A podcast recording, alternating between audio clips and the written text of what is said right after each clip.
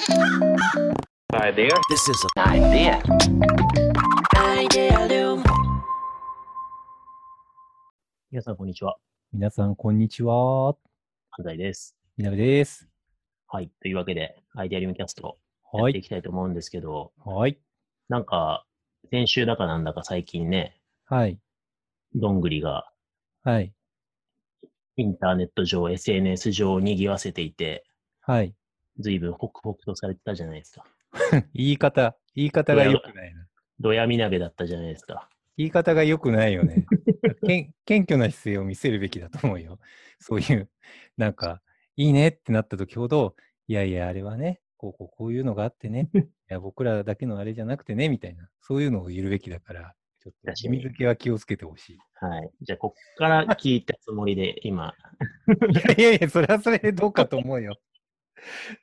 いや、もうね、あのそうはいねえっと、ぼ僕らの、えっと、スタートアップのお客さんにも、えっと、パトラさんっていうお客さんがいるんですよね。で、結構以前から仲良くさせていただいていて、うんで、なんか、先週ですかね、ボンドっていう新しいプロダクトを出して、で、それがすごいバズってたんですよね。ね SNS 上で。めっちゃバズってましたよね。え、すごいバズってると思って。フォロワーが多い人からもうが片っ端からつぶやいてて、なんかこれ、うん。テーマかぐらいインフルエンサーたちが。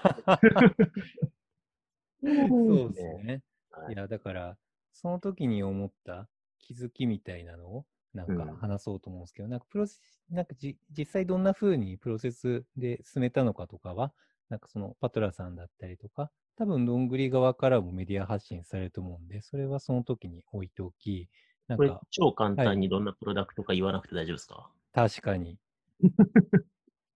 あの、なんか、えっ、と、まあ、こう、コロナとかな、こういう環境下で消毒だったりとか、シュッシュッとかやったりとかするじゃないですか。でも毎日のようにしますね。やってますよ。よね。まあ、しょっちゅうもう置いてあるから、もう、なんか機械的にシュッシュってやるじゃないですか。うん。でもそれ、れで、なんかこう、アルコール臭いっすよね、あれ。そうですね。すごい結構なんかこう、消毒のために消毒しているみたいな感じがあって、そこに対する意味付けって、なんか予防のために、まあ、リスクヘッジのためにやるみたいな、なんかそういうものじゃないですか。うんで、そういう意味付けをなんか問い直したのが温度なんですよね。温度は、なんかこう、香りを楽しめるブランドなんですよ。なんかそう、うんハンドウォッシュミストなんですけれども、香りにもすごいこだわっていて、で、うんそこのなんか4種類くらい香りがあるんですけれども、それもうんなんかこう、すごい、なんだろう。僕僕もた頼んで、で、なんか、ままだ来てないから僕香りを楽しめてないんですよね。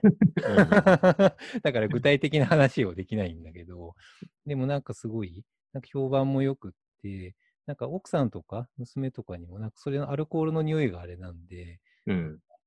プレゼント的にも使えるなと思って、いいブランドいいですよね。ちゃんとアルコール濃度70%以上の、いわゆるこうコロナの推奨されている除菌スプレーなんだけれども、ちゃんとフレグランスブランドとして確かなこうんう香りを楽しめるプロダクトになってるってことですよね。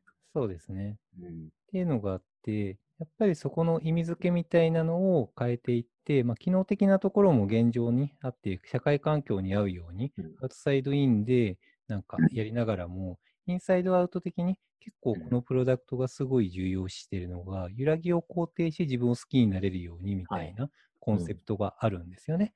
やっぱり、りなんかこういう社会環境下があったりとかする中に、まあ、うん。感情だったりとかいろいろ揺らいだりとかすることもあると思うんですけど、うん。それを肯定する、なんかお守りとして身につけられるようなプロダクトにしたいっていう思いがあって、それをインサイドアウト的に作ったっていうのもあるんですよね。はいはい。そうそう。だからそこら辺の共感性がすごい大きくって、まあ、機能的なものもプロダクトとしていいんだけれども、そのインサイドアウトの共感性ってめちゃくちゃなんかバズったりし、なんうんかああいう風にいいねをもらえたみたいなのはあるのかなって思ってるんですよね。かなりコンセプトに対する共感評価うんめちゃめちゃ高かったっすよね。そうですね。うん。なんか必ずしもね、アルコール除菌日々し、まあほとんどの人が今してると思うんだけれども、それでユーザー調査して、今これ何が困りごとですかって言ったら香りがあったらなとかって別にユーザーが言ってたわけじゃないあ、そうですね。そうですね。なんかこの大きいコンセプトの中に、その、まあこういう非生活にルーティンとして根付いてしまった行動の中にそういう新しい意味っていうかうん楽しみというか豊かな経験をもたらしてくれるっていうところで、なんか自然とみんな共感しつつ、ちょっとプロダクト買ってみようかなってみんななってて、うんなんかこう、すごいムーブメントが起きてるなって感じましたけどね。そうですね。うんでね、なんかそこら辺のプロセスとかは今後公開されると思うんですけど、思ったのが、やっぱりなんかこう、インサイドアウト的に進めることの強さみたいな意味のイノベーションじゃないけど、感じたなっていうのがあって、結構コスメ作りのテクニックみたいなのがマジであるんですよ。僕昔うんコスメめちゃくちゃ作ってたからわかるんですけど、うんコスメ作りって基本的に100%アウトサイドインであることが多いんですよね。はいはいはい。もう、なんか、で、市場のブルーオーシャンをいかに見定めながら、なんかテ、テクニックであるんですよ。楽天市場で検索して、ここのカテゴリーのここのところが空いてるな、みたいのをやって、で、プロダクトをプロトタイプで作って、で、なんか LP で検証していきながら、これ受ける、入れる、受けるわ、みたいな感じのをやって、で、バッて出すみたいなのがテクニックであったりとかするんですよ。他にもいろいろあるんですけど、だからなんかもう、なんか多分市場の潮流的にこれが売れるだろうからこれを先取りしてやろうとか、うん。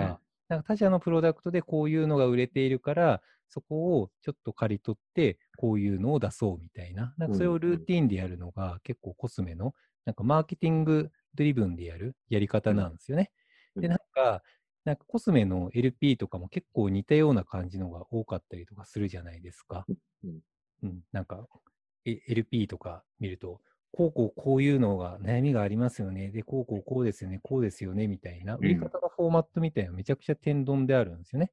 ですね。うんなんかこう、なんか、コスメ作り業界とか中小企業のプレイヤーとかがたくさんいて、なんかそれがうん天丼化してるんですよね。でもそれっうんて、あんまり共感を呼ばれなくって、うんあんまりなんかこう、市場がどんどん縮小してったりとか、ややうん行き詰まってる感じとかはあるんだけど、だからそういう中で、ああいうインサイドアウト的な提案をすることによって、ここまでバズって、なんかポテンシャルみたいな高さを見たことによって、なんかこう、すごいなって思ったんですよね。うんうん。なんか意味のイノベーションが重要って我々言ってきたけれども、その中でも改めてその可能性を感じたっていう、あれだけマーケティングゴリゴリの業界でますね。うんそうですね。うん。でまさに好事例ですよね。意味のイノベーションって、そのまあ、マーケットから作るとコモディティ化してみんな同じようなものを作っちゃって、よまあ、ユーザーが飽き飽きしちゃうところで、いかうんにその企業側から一目惚れさせるような提案ができるかっていうところで、うんまさに SNS の反応を見てると、なんかこう一目惚れに近い、えめっちゃいいじゃん、これみたいな、ね。そうなんってなってですよね。たんで、本当にいい成功事例だなと思ったんで、うん。これ、意味のイノベーション研究会とかで事例扱えないんですか？ああ、確かに、それ話せると面白そうですね。そうですよね。ね。ミミクリのオダーとかから見たときに、はい。これどう見えるのかとか、実際、どんぐりのね、担当したメンバーとか、パトラさんの来ていただいたりとかして、はいディスカッションするイベンおトやったら願いしてみよう。ぜひ、企画が立ち上がりましたね。立ち上がったね。はい。ぜひ実現していきたいとはい。思いますんで、はい。楽しみにしていただければと思います。あれ、これ締める流れ？締めようとしてるよね、今絶対。なんか、IOM の話とか先生から来んのかなと思ったら、なんか今締めようとしてるよね。あなたのインサイドアウトは燃えてないんですか？いやいや、もうだって普通に、はい。なんかこう、お手本のような意味のイノベーションだったから、はい。はい。まあ、気になる、プロセスで気になるところはありますけどね、そのはい揺らぎっていうテーマがどういうふうに生まれたのかとか、はいはいはい。それがなんかこうね、一人から生まれたのか、話し合いの中から生まれたのかとか、はいはいはい。また意味のイノベーションって途中でなんかこうスパーリングが大事だっていう話するんですけど、うんねなんかそういう批判的な衝突ってあったのかとか、はいはいはい。あるいは意味のイノベーションのプロセスってベルガンティが敷いてるあのモデルがあるんですよ、スパーリングしてた理解はいはい。そうですね。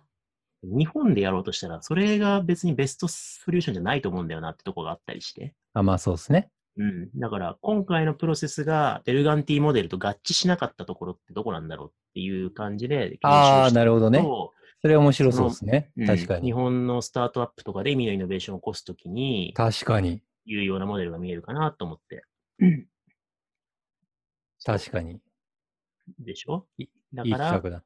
研究会がしたい。なるほどね。しよ着地、着地は同じです。う。しよう。